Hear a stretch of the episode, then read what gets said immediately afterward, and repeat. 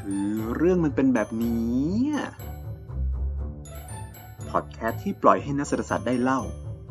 พอเขาแซะว่าเราเป็นเอ็กซ์เพรสด้านการอธิบาย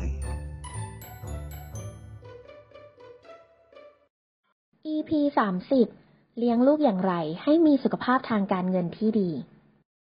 วัสดีค่ะ ขอต้อนรับเข้าสู่พอดแคสต์คือเรื่องมันเป็นแบบนี้ พอดแคสต์ที่ปล่อยให้นักเศรษฐศาสตร์ได้เล่า เพราะเขาแซะว่าเราคือเอ็กซ์เพรสด้านการอธิบาย วันนี้คุณผู้ฟังนะคะ ที่เป็นคุณพ่อคุณแม่พลาดไม่ได้เลย เพราะวันนี้กิ้งชวนรองศาสตราจารย์ ดร ปริยดาสุขเจริญศิลป์โดยส่วนตัวกิ้งมักจะเรียกว่าอาจารย์ฝ้ายนะคะ ท่านเป็นรองคณะบดีฝ่ายวิชาการ คณะพัฒนาการเศรษฐกิจ เป็นผู้เชี่ยวชาญด้านการเงิน และยังเป็นคุณแม่ลูกสามที่วันนี้จะมาเล่ามาแชร์ประสบการณ์ ให้กับเรานะคะ ว่าเลี้ยงลูกอย่างไร ให้มีสุขภาพทางการเงินที่ดี ขอต้อนรับอาจารย์ค่ะ ค่ะ สวัสดีค่ะกรีงแล้วก็สวัสดีท่านผู้ฟังทุกท่านนะคะ ก็กรีงก็แนะนำตัวเป็นทางการมากเลยอะชื่อเรื่องก็ทางการมากเลยเนาะแต่ถ้าเกิดเราจะพูดกันง่ายๆเนาะก็คือจะมาแชร์แลกเปลี่ยนประสบการณ์ว่าเออเราจะเลี้ยงลูกอย่างไรให้รวยนะคะแต่ก่อนอื่นเนี่ยเดี๋ยวขอให้คำจำกัดความนิดนึงก่อนว่า ที่บอกว่าเลี้ยงลูกยังไงให้รวยเนี่ย ไม่ใช่หมายถึงให้พ่อแม่รวยเนาะเออก็เพราะว่าถ้าอย่างสมมติจะเลี้ยงให้พ่อแม่รวยเนี่ยก็จะอาจจะยากนิดนึงเพราะเนื่องจากว่าเราก็เคยได้ยินสำนวนที่พูดกันอยู่เสมอว่า เลี้ยงลูกหนึ่งคนเนี่ยจนไปสิบปีเนาะแถมให้ด้วยว่าแก่ไปอีกสิบปี อย่างอาจารย์มีสามคนเนี่ยแก่ไปสามสิบปีเลยนะคะก็ในส่วนตรงนี้เนี่ยถ้าจะเลี้ยงลูกยังไงให้พ่อแม่รวยคงต้องเลี้ยงลูกเป็นดารา ให้ลูกเป็นยูทูบเบอร์หาเงินเลี้ยงเราอะไรอย่างเงี้ยเป็นต้นนะคะ แต่ว่าหัวข้อที่จะมาคุยกันในวันนี้ เราจะเน้นว่าจะเลี้ยงลูกยังไงให้ตัวลูกนั่นแหละ มีสุขภาพทางการเงินที่ดีนะคะอ่า ทีนี้ก็เดี๋ยวขอเกริ่นให้ฟังก่อนนิดนึงแล้วกันว่า เมื่อกี้นี้ต่อเนื่องจากที่บอกว่าเลี้ยงลูกคนหนึ่งจนไปสิปีเนี่ยมันก็เลยเหมือนกับว่าการที่คนหนึ่งอ่าสองคนสิเนาะวางแผนที่จะมีลูกเนี่ยก็จะต้องมีการวางแผนเกี่ยวเรื่องการเงินด้วยนะคะ เพราะว่าการที่มีเด็กหนึ่งคนเข้ามาอยู่ในครอบครัว ก็จะต้องมีภาระในเรื่องของค่าใช้จ่ายต่างๆ ที่เกิดขึ้นนะคะ ดังนั้นการมีลูกเนี่ย ก็ถือว่าเป็นการทดสอบในเรื่องของทักษะการวางแผนการเงินของพ่อแม่เหมือนกันนะคะที่จะต้องมีการวางแผนต่างๆ ที่จะเตรียมพร้อมไม่ใช่แค่เฉพาะให้ให้ลูกออกมาก็จะต้องดูแลเขาในเรื่องของการศึกษานะคะแล้วก็การใช้ชีวิตต่างๆเนี่ยไปจนกระทั่งโตด้วย แล้วก็พอเราคิดต่อเนื่องไปอีกสเต็ปหนึ่งเนี่ยนอกเหนือจากที่เราจะวางแผนในเรื่องของการเงินของครอบครัวเรียบร้อยแล้ว เราก็ควรที่จะต้องให้ลูกของเราเนี่ยสามารถที่จะ เลี้ยงตัวเองหรือว่าอยู่รอดต่อไปได้นะคะแล้วอย่างนี้เราควรจะเริ่มสอนลูกได้ยังไงคะอาจารย์ตั้งแต่วัยไหนดีหรือว่าเริ่มต้นจากอย่างไร เพื่อให้ลูกของเราเนี่ยมีสุขภาพทางการเงินที่ดีอะคะค่ะ โอ้ยนี่เป็นคำถามจากคุณแม่เลยใช่ไหมอะประสบการณ์ตรงจากคุณแม่ที่มีลูกเล็กอยู่นะคะ ก็ในเรื่องของการสอนลูกเนี่ย จริง ๆ แล้วเนี่ยเด็กนะ ตั้งแต่เด็กเล็ก ๆ เลยนะเขามีความสามารถในการเรียนรู้แล้วก็จดจำนะคะ ก็ ถ้าเกิดเขาเริ่มฟังเรารู้เรื่องเนี้ยไม่ว่าเราจะพูดอะไรไปเนี่ยมันจะบรรจุอยู่ในสมองเขา ซึ่งสมองเขาเนี่ยจริง ๆ ตอนเกิดมามันก็ว่างเปล่าเนาะดังนั้นเขาก็จะมีพื้นที่สำหรับที่จะรับนู่นรับนี่ได้เยอะอะไรเงี้ยเหมือนกับที่เราก็มักจะสอนลูกเรื่องสีอ่าเรื่องสิ่งรอบตัวอะไรอย่างเงี้ยไปเรื่อยๆนะคะ ดังนั้นเนี่ยในเรื่องของการที่จะส่งเสริม ให้ลูกเนี่ยได้มีสุขภาพทางการเงินที่ดีเนี่ยมันก็ต้องเริ่มจากในเรื่องของทักษะทางการเงิน ซึ่งทักษะทางการเงินที่เรากำลังพูดถึงจะมีทั้งหมด 3 ด้านด้วยกัน ก็คือด้านของความรู้นะคะพฤติกรรมแล้วก็ทัศนคติ ดังนั้นเนี่ยในส่วนของความรู้เนี่ยเป็นอะไรที่เราเริ่มก่อนได้เลยนะคะตั้งแต่เด็กเล็กๆเนี่ย ถ้าเกิดจะง่ายที่สุดนะคะ ที่ถ้าเกิดพอรู้เรื่องบ้างอะไรอย่างเงี้ยเราก็อาจจะสอนเขาในเรื่องของการบวกเลขอ่าบวกเลขว่าอ่าอะไรบวกอะไรเท่ากับเท่าไหร่ซึ่งจริง ๆ ปกติเราก็สอนเด็กอยู่แล้ว แต่เราอาจจะต้องโยงมาในเรื่องของการเงินนิดนึงในแง่ที่ว่าอ่าอย่างเช่น มีของ 1 ชิ้น ราคาเท่านี้บาทอะไรเงี้ยถ้าซื้อ 2 ชิ้นจะราคาเท่าไหร่อะไรเงี้ยหรือบางทีอาจารย์พาลูกไปซูเปอร์มาร์เก็ตอย่างเงี้ย ก็จะให้ลูกดูว่าเวลาขายของ 1 ชิ้นราคาเท่านี้ แต่ถ้าเกิดเขาเอามาแพ็คคู่กันอ่าราคาเท่านี้ได้ลดราคาไปเท่าไหร่ อย่างเงี้ยเป็นต้นก็จะเป็นการสอนในเรื่องของความรู้ทางการเงินพื้นฐาน ให้รู้จักในเรื่องของการคิดราคาต่างๆนะคะ แล้วก็ในอีก step หนึ่งก็อาจจะยากขึ้นอีกนิดนึงก็คือว่าของเหมือนกันเนี่ยคนละยี่ห้อกันนะ มันก็อาจจะขาย ราคาไม่เท่ากันอะเป็นเพราะอะไรอะต่างกันที่ปริมาณหรือเปล่า หรือว่ามันเป็นแพ็คจำนวนไม่เท่ากันแพ็ค6 ชิ้น 4 ชิ้นอะไรอย่างเงี้ยก็ต้องสอนให้เขาคิดเป็นราคาต่อหน่วยออกมาอย่างนี้เป็นต้นนะคะอันนี้ก็จะยากขึ้นมา step หนึ่งเพราะต้องใช้ skill คูณหารละนะลูกกิงนี่ตอนนี้เรียนบวกลบคูณหารไปถึงไหนแล้วอะ ตอนนี้นับหนึ่งถึงยี่สิบอยู่ค่ะอาจารย์เออแต่ที่โรงเรียนเขาก็จะแบบเริ่มสอนอย่างนี้ แล้วก็ถ้าเกิดโรงเรียนที่มันมีคอร์สเรื่องการเงินหน่อยเขาจะเริ่มสอนเรื่องธนบัตรนะ ว่าเนี่ยเออธนบัตรมีกี่แบบอะไรบ้างแล้วก็สอนให้เด็กรู้จักแบบเออซื้อของเล่นในห้องแล้วก็ทอนเงินอะไรอย่างเงี้ยเป็นต้นก็จะถือว่าเป็นทักษะทางการเงินพื้นฐานในเรื่องของการให้ความรู้ทางการเงินกับเด็กเหมือนกันนะคะ แล้วก็ถ้าเกิดสมมุติว่าเด็กโตขึ้นมาอีกหน่อยนึงเมื่อกี้เราบอกว่าแค่ใช้ skill บวกลบคูณหารกันในเรื่องของการจับจ่ายซื้อของนะคะ อีก step หนึ่งก็อาจจะสอนในเรื่องของดอกเบี้ยอ่าเด็กเนี่ยก็จะต้องเรียนรู้ในเรื่องของดอกเบี้ย ซึ่งก็จะมีทั้งสองขา ขาหนึ่งก็คือถ้าเกิดไปฝากธนาคารอ่าจะได้ดอกเบี้ย เงินฝากออกมา ก็จะเป็นการสอนในเรื่องของ concept ที่เงินมันก็จะสามารถงอกเงยได้ตามเวลานะคะ แต่ว่าในอีกแง่มุมหนึ่งเราก็อาจจะต้องพูดถึงเรื่องการกู้เงินด้วย ว่ากู้เงินก็จะต้องมีเสียดอกเบี้ย อันนี้ก็เป็นการให้เด็กรู้ว่ามันไม่ใช่ว่ามีของฟรีในโลกอะเขาให้ยืมเงิน มันก็จะต้องมีค่าตอบแทนให้กับคนที่ให้ยืมด้วยอย่างนี้เป็นต้นนะคะ ตรงนี้ก็อาจจะโยงไปที่บทบาทของธนาคารว่าเป็นหน่วยงานกลางทำหน้าที่อะไรให้เขาเข้าใจมากขึ้น อะแต่พอรู้ดอกเบี้ยแล้ว เราก็ไม่จบแค่นี้เราก็อาจจะสอน advance ขึ้นไปอีก step หนึ่งว่า ดอกเบี้ยเนี่ยมันได้กี่เปอร์เซ็นต์โอ้ยมันน้อยมากเลย ถ้าสมมุติว่าเราเอาเงินตรงนี้ไปลงทุนนะอะก็จะสามารถทำผลตอบแทนได้เพิ่มขึ้นอะอาจจะยกตัวอย่างอย่างของอาจารย์เนี่ยก็จะยกตัวอย่างหุ้นอย่างเงี้ยง่ายที่สุดว่าหุ้นคืออะไรอะก็อธิบายในเรื่องของหุ้นก่อนว่า เป็นหลักทรัพย์ที่แสดงถึงความเป็นเจ้าของในบริษัทต่างๆ อะไรอย่างเงี้ยเป็นต้น แล้วก็เราก็ต้องเลือกบริษัทที่จะสามารถทำกำไรให้กับเราได้ หรือว่าอาจจะมีผลตอบแทนในรูปเงินปันผล คือเด็กอะไวมากเลยนะ อาจารย์สอนลูกเนี่ยแค่เนี้ยลูกก็ไป search หาข้อมูลเพิ่ม จากพวก YouTube เนี่ยแหละ เพราะว่าพอดีอาจารย์ก็ไม่ได้ปิดกั้นเรื่องการใช้พวกเทคโนโลยีเหล่านี้ ดังนั้นเขาก็ไป search ข้อมูลอะไรเพิ่ม แล้ววันหนึ่งเขาก็กลับมามาบอกอาจารย์ ลูกคนเล็กนะ กลับมาบอกอาจารย์ว่า เนี่ยควรจะต้องลงทุนในหุ้นต่างประเทศอะคือแบบ advance ไปกว่าสิ่งที่เราสอนอะไรอย่างเงี้ย แล้วก็แบบ search แบบเหมือนกับทำ research มาเรียบร้อยว่าเออควรจะต้องลงทุนในหุ้นอะไรบ้าง ซึ่งส่วนใหญ่ที่เขาพูดมาก็จะเป็นพวก blue chip ทั้งหลายอะไรอย่างเงี้ยก็จะเป็นหุ้น tech เป็นส่วนใหญ่อย่างเงี้ยเป็นต้นนะคะ เราก็แบบเฮ้ยเซอร์ไพรส์แล้ว step หนึ่งนะว่าเฮ้ยตายแล้วแบบลูกแบบไปไกลขนาดนั้น แล้วก็แบบพยายามจะบอกให้เราไปลงทุนหุ้นต่างประเทศให้ได้อะไรเงี้ยเราก็เลยได้สอนเรื่องกองทุนรวมไปอีก ว่าบางทีเราก็อาจจะไม่ต้องลงทุนหุ้นโดยตรงอะเราก็ลงทุนกองทุนรวมที่เขาลงทุนในหุ้นต่างประเทศก็ได้อะไรอย่างเงี้ยเป็นต้นนะคะ แต่ปรากฏกองทุนรวมดูเหมือนไม่ค่อยถูกใจลูกอะลูกก็แบบไป search หาข้อมูลเพิ่มเติม ปรากฏว่าไป search เจอพวกบิตคอยน์ก็กลับมาคุยกับอาจารย์ว่าเนี่ยลงทุนในบิตคอยน์ได้ไหมอะไรอย่างเงี้ยหรือพออีก step หนึ่งก็กลับมาพูดเรื่อง NFT คือเรื่องพวกนี้บางทีเราไม่ได้สอน แต่พอเขาไป search หาข้อมูลเกี่ยวกับเรื่องการลงทุนน่ะมันก็จะมี pop up เรื่องพวกนี้ขึ้นมา เพราะมันก็เป็นการลงทุนที่ฮอตฮิตอยู่โดยเฉพาะสำหรับพวกเด็ก ๆ แต่จริงๆ ลูกอาจารย์ยังไม่วัยรุ่นเลยนะ ตัวเล็กก็แค่สิบขวบตอนนั้นที่กลับมาพูดอะไรอย่างเงี้ยก็เลยจะถามอาจารย์เลยว่าลูกอาจารย์เท่าไหร่ค่ะจริงๆ ตอนนี้เขา11 แล้ว แต่เขาพูดเรื่องนี้มาสักประมาณเกือบ2 ปีแล้วล่ะ ก็เข้ามาพูดกับอาจารย์ตอนประมาณ 9 ขวบ 10 ขวบอย่างเงี้ย เกี่ยวกับในเรื่องที่เออเขาอยากจะให้ไปลงทุนใน NFT คือจริงๆเขาอยากได้เงินไปลงทุน แต่ว่าอาจารย์ก็บอกว่าในเรื่องของการลงทุนน่ะเขามีกำหนดอายุเอาไว้ ดังนั้นเนี่ยเราก็ควรจะต้องทำอะไรตามวัย ดังนั้นถ้าเกิดยังไม่ได้ถึงวัยที่เขาอนุญาตให้เปิดพอร์ตหรือลงทุนได้อะไรอย่างเงี้ยก็ควรที่จะต้องรอให้มันถึงวัยเขาก็เลยแนะนำบอกให้อาจารย์เอาเงินไปไปลงทุนอะไรอย่างเงี้ยเป็นต้นนะคะ อันนี้ก็คงจะเป็นเรื่องของความรู้ที่จริงๆเราก็สามารถที่จะเริ่มสอนเขาได้เลย แต่ว่าในการสอนแต่ละช่วงวัยมันก็อาจจะมี step ที่แตกต่างกันออกไป แล้วก็ค่อยๆ สอนเพิ่มขึ้นเพิ่มขึ้นไปเรื่อยๆนะคะแล้วเด็กเนี่ยวัยก็ถ้าเกิดเขาสนใจ เขาก็สามารถที่จะไปหาข้อมูลเพิ่มเติมเองได้ค่ะค่ะแล้วนอกจากความรู้แล้ว ยังต้องมีอะไรอีกไหมคะอาจารย์ที่จะช่วยเสริมสร้างสุขภาพทางการเงินให้กับเด็ก ๆ ค่ะ ค่ะก็อย่างที่เกริ่นไปตอนแรกนะคะ ว่าในเรื่องของทักษะทางการเงินเนี่ยก็จะมี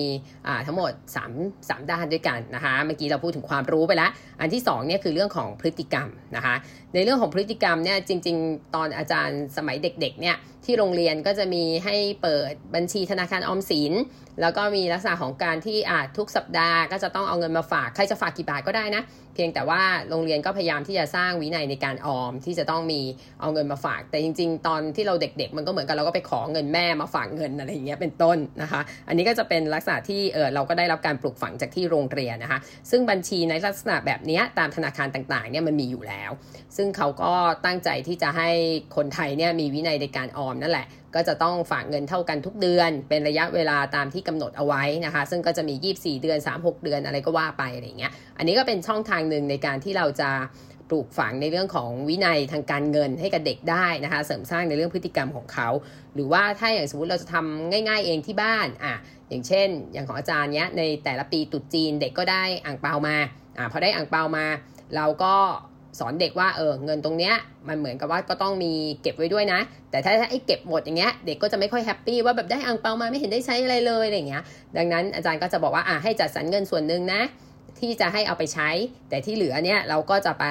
เก็บออมไว้ ซึ่งก็แนะนำให้ไปฝากธนาคารนะคะ ซึ่งมันก็จะมีบางธนาคารที่เด็กก็สามารถเปิดบัญชีได้ ก็เปิดบัญชีเป็นชื่อเขาเลย เขาจะได้รู้สึกว่าเออมันคือเงินของเขานะ เป็นเงินออมของเขาไม่ใช่เดี๋ยวแม่ยึดไปอะไรอย่างเงี้ยเป็นต้นนะคะ ดังนั้นเนี่ยก็สามารถที่จะสร้างวินัยให้กับเขาได้ว่า เออจะเก็บออมเท่าไหร่จะใช้เท่าไหร่นะคะ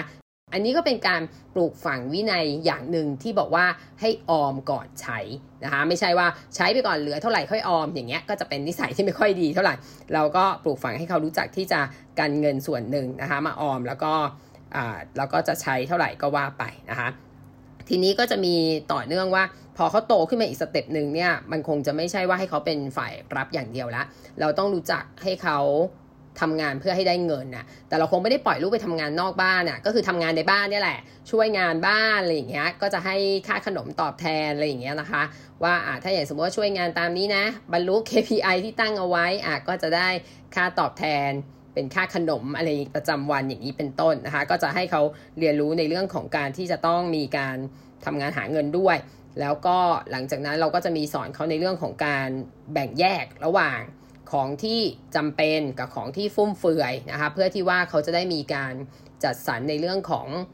ค่าใช้จ่ายได้ว่า เอ้ย ค่าใช้จ่ายที่จำเป็นต้องมาก่อนนะ แต่ค่าใช้จ่ายที่ฟุ่มเฟือยเนี่ยต้องมาทีหลัง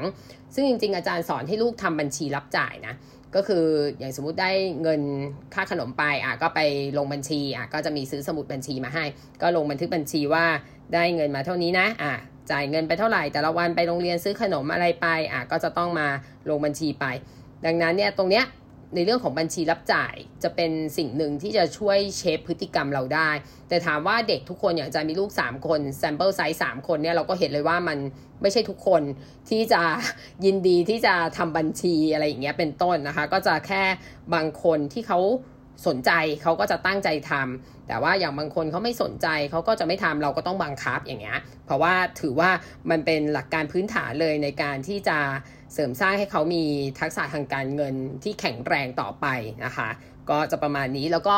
อีกอันนึงที่จะใช้ประจำก็คือในเรื่องของการเล่นเกมเด็กชอบอยู่แล้วเล่นเกม ก็จะมีบอร์ดเกมต่างๆอะเยอะแยะมากมายเลยที่ออกมาเพื่อที่จะเสริมสร้างความรู้หรือว่าทักษะทางการเงินเนี่ยให้กับไม่ว่าจะเด็กหรือผู้ใหญ่ก็ตามนะคะ ก็อย่างเกมเศรษฐีอย่างเงี้ยอันนี้ก็ใช้ได้เพียงแต่ว่าแต่ละเกมมันก็จะมีแง่มุมต่างกันเนาะเกมเศรษฐีกิ้งเคยเล่นไหม เออค่ะอาจารย์โอ้ก็เกมเศรษฐีมันก็จะเน้นในเรื่องของการลงทุนในอสังหาริมทรัพย์นะคะ ให้รู้ว่าเออถ้าเกิดเล่นเกมไปเนี่ยเราก็ต้องพยายามเก็บที่ดินสร้างบ้านสร้างโรงแรมอะไรก็ว่าไปนะคะ หรือว่าเกมของพวกแบบถ้าเกิด advance ขึ้นมาอีก step หนึ่งก็อาจจะเป็นพวก Stockpile มันก็จะแบบสอนเกี่ยวเรื่องการลงทุนในหุ้น ในเกมมันก็จะมีสถานการณ์จำลองว่าอะมีเหตุการณ์นี้ทำให้หุ้นราคาตกอะไรอย่างนี้เป็นต้น บังเอิญเราถือหุ้นนั้นนั้นอยู่อะเราก็จะขาดทุนไปอะไรอย่างเงี้ยนะคะ แล้วก็จะมีแบบมันก็จะมีการ์ดทักษะต่างๆอะไรเงี้ยเพิ่มเติมอะอันนี้ก็จะได้ดีเวเดนเพิ่มอะไรก็ว่าไป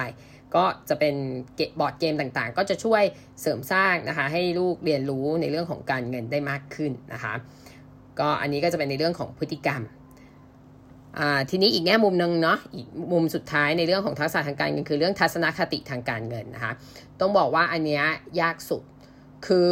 ทัศนคติทางการเงินเนี่ยมันเหมือนกับมันมากับ นิสัยของเด็กแต่ละคนน่ะ เหมือนกับเราเลี้ยงลูกแต่ละคน เราเลี้ยงลูกมาเหมือนกันน่ะ ลูกยังนิสัยไม่เหมือนกันเลย ดังนั้นเรื่องทัศนคติทางการเงินก็เหมือนกัน มันก็คือติดตัวเด็กแต่ละคนมาอยู่แล้วอะดังนั้นเนี่ยเราอาจจะต้องอันนี้จะต้องใช้ใช้แรงเยอะหน่อยอย่างเช่นอาจารย์แชร์ให้ฟังว่าลูกอาจารย์สามคนเนี่ย คนหนึ่งเนี่ยจะชอบเก็บเงินเพื่อเก็บ คือเขาจะไม่ใช้เขาจะเก็บเงินเพื่อเก็บ เขาจะมีความสุขแฮปปี้มากกับการที่จะได้เห็นว่ามีเงินเยอะแยะอะไรอย่างเงี้ยคือแบบนั่งนับแบงค์ทุกวันอะไรอย่างเงี้ยเป็นต้น คือแฮปปี้กับการเก็บนะคะ คือเก็บเงินเพื่อเก็บ ในขณะที่อีกคนหนึ่งเนี่ยเก็บเงินเพื่อใช้ คือเขาเก็บเงินแต่เก็บเงินไว้เพื่อที่ว่าเขาจะได้เอาเงินเนี่ยไปใช้ซื้อของที่เขาอยากได้ แต่เขาตั้งใจเก็บมากเลยเพราะว่าจะเก็บเงินให้ได้ตามจำนวนเงินที่เขาจะเอาไปใช้ คือมีวัตถุประสงค์มีจุดมุ่งหมายชัดเจนว่าจะเก็บเงินเพื่อจะเอาไปใช้ ในขณะที่อีกคนนึงไม่เก็บ แล้วก็ไม่ใช้ คือเขารู้สึกว่าเขาไม่ได้อยากได้อะไร เขาไม่ได้เห็นจำเป็นต้องต้องใช้เงินทำอะไรเลยดังนั้นเขาก็เลยไม่เห็นต้องเก็บเงิน ดังนั้นเนี่ยสามคนก็จะนิสัยไม่เหมือนกันเลย ซึ่งจริง ๆ คนสุดท้ายเนี่ยอันตรายที่สุด เพราะว่าเนื่องจากว่าเขาเห็นว่าเขาไม่ต้องใช้เงินก็ตอนนี้เขายังเป็นเด็ก แต่ถ้าเกิดต่อไปเนี่ยถ้าเมื่อไหร่เขา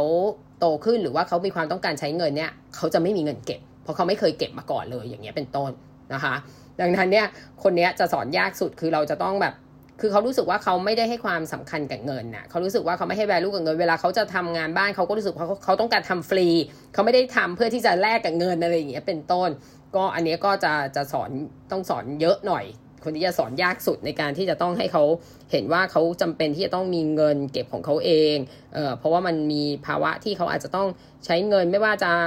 อยากได้ของอะไรก็เรื่องหนึ่งหรือว่าในเรื่องของฉุกเฉินต่างๆ ที่จำเป็นที่จะต้องใช้เงินนะคะ แต่คนที่เก็บเพื่อใช้เนี่ย อันนี้ก็ต้องสอนให้รู้จักออมบ้าง ไม่ใช่เก็บได้เท่าไหร่ก็ใช้หมด คือเขาจะเป็นอย่างนั้น พอหมดก็เก็บใหม่อะไรอย่างเงี้ย ดังนั้นเนี่ยก็ต้องสอนให้รู้จักว่าจะต้องเก็บออมด้วย ส่วนคนที่เก็บเพื่อเก็บนั่นก็ ต้องสอนให้รู้จักเอาเงินไปลงทุน ก็ต้องให้รู้ว่าถ้าเราเก็บไว้เฉยๆแบบนี้นะ เหมือนฝังตุ่มอะมันก็ไม่ได้ได้ดอกเบี้ยหรือได้ผลตอบแทนอะไรเพิ่มเติม ก็ต้องรู้จักเอาเงินไป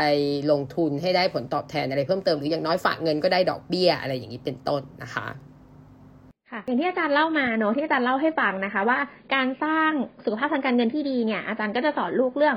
ความรู้พฤติกรรม และทัศนคติ สุดท้ายแล้วอาจารย์อยากจะทิ้งท้ายอะไรให้กับคุณพ่อคุณแม่ที่อยากจะเริ่มต้นสอนลูกให้มีสุขภาพทางการเงินที่ดีวันนี้บ้างคะ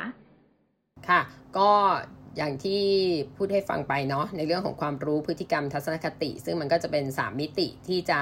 เสริมสร้างในเรื่องของทักษะทางการเงินให้กับเด็กๆ แล้วก็สิ่งนี้มันก็จะติดตัวเขาไปจนโตแหละ ก็จะส่งเสริมทำให้เขามีสุขภาพทางการเงินที่ดีต่อไปในอนาคตนะคะ แต่ว่าทั้งนี้ทั้งนั้นเนี่ยก็ไม่ใช่ว่าเราก็จะเน้นแต่จะให้ลูกเนี่ยให้ความสำคัญกันในเรื่องของการเงิน เราก็ต้องสอนลูกควบคู่ไปด้วยว่า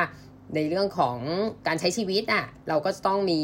การให้นะคะก็ต้องรู้จักการให้ด้วย ไม่ว่าจะเป็นในเรื่องของการบริจาคเงินอะเงินที่เก็บเอาไว้เนี่ยก็ไม่ใช่เก็บไว้เพื่อตัวเองคนเดียว ก็จะต้องมีการแบ่งปันให้กับผู้อื่นนะคะ หรือว่าแม้กระทั่งถ้าอย่างสมมุติว่าคนที่รู้สึกว่าเออเงินยังไม่เพียงพอ อยากจะไปช่วยเหลือสังคม ด้วยการที่อุทิศตนอะไรอย่างเงี้ยก็คือใช้แรงกายแรงใจอะไรไปช่วยแทนก็สามารถทำได้นะคะ ดังนั้นเนี่ยก็จะต้องปลูกฝัง ในเรื่องของทักษะทางการเงินควบคู่ไปกับนิสัยหรือว่าในเรื่องของการใช้ชีวิตนะคะในสังคมส่วนรวมที่จะทำเพื่อสังคมไปควบคู่กันด้วยค่ะได้ค่ะ วันนี้นะคะ อย่างที่อาจารย์ป้าย เล่าให้ฟังนะคะ แล้วก็สุขภาพทางการเงินที่ดีวันนี้ได้ฟังอาจารย์พูดนะคะ ก็เป็นเรื่องที่สำคัญ แล้วก็จำเป็นสำหรับทุกๆ คนมากเลยนะคะ แล้วก็คุณพ่อคุณแม่ก็สามารถปลูกฝัง แล้วก็ให้ความรู้แก่เด็ก ๆ ได้ตั้งแต่ยังเป็นวัยเด็กเลยนะคะ วันนี้เดี๋ยวกิ้งเริ่มเลยนะคะอาจารย์ วันนี้ขอขอบคุณนะคะ อาจารย์ฝ้ายรองศาสตราจารย์ ดรปริยดาสุขเจริญศิลป์ที่มาพูดคุยกับเราค่ะ ค่ะยินดีค่ะ สวัสดีค่ะ สวัสดีค่ะ ขอบคุณคุณผู้ฟังนะคะ ที่ติดตามเรามาตลอดแล้วสามารถติดตามข่าวสารดีๆ จากคณะพัฒนาการเศรษฐกิจได้ทั้งทาง e c o n i d a Fanpage ทาง Facebook และ e c o n i d a Channel ทาง YouTube นะคะพอดแคสต์คือเรื่องมันเป็นแบบนี้ของคณะพัฒนาการเศรษฐกิจต้องลากันไปก่อน สวัสดีค่ะ สามารถติดตามพวกเราได้ที่พอดแคสต์คือเรื่องมันเป็นแบบนี้ ทาง Spotify YouTube หรือ Facebook e c o n i d a Fanpage กด Follow Subscribe รือถ้ามีประเด็นอะไรอยากรู้ แนะนำติดชมกันเข้ามาได้ มากันเยอะๆนะครับ มาสิ มา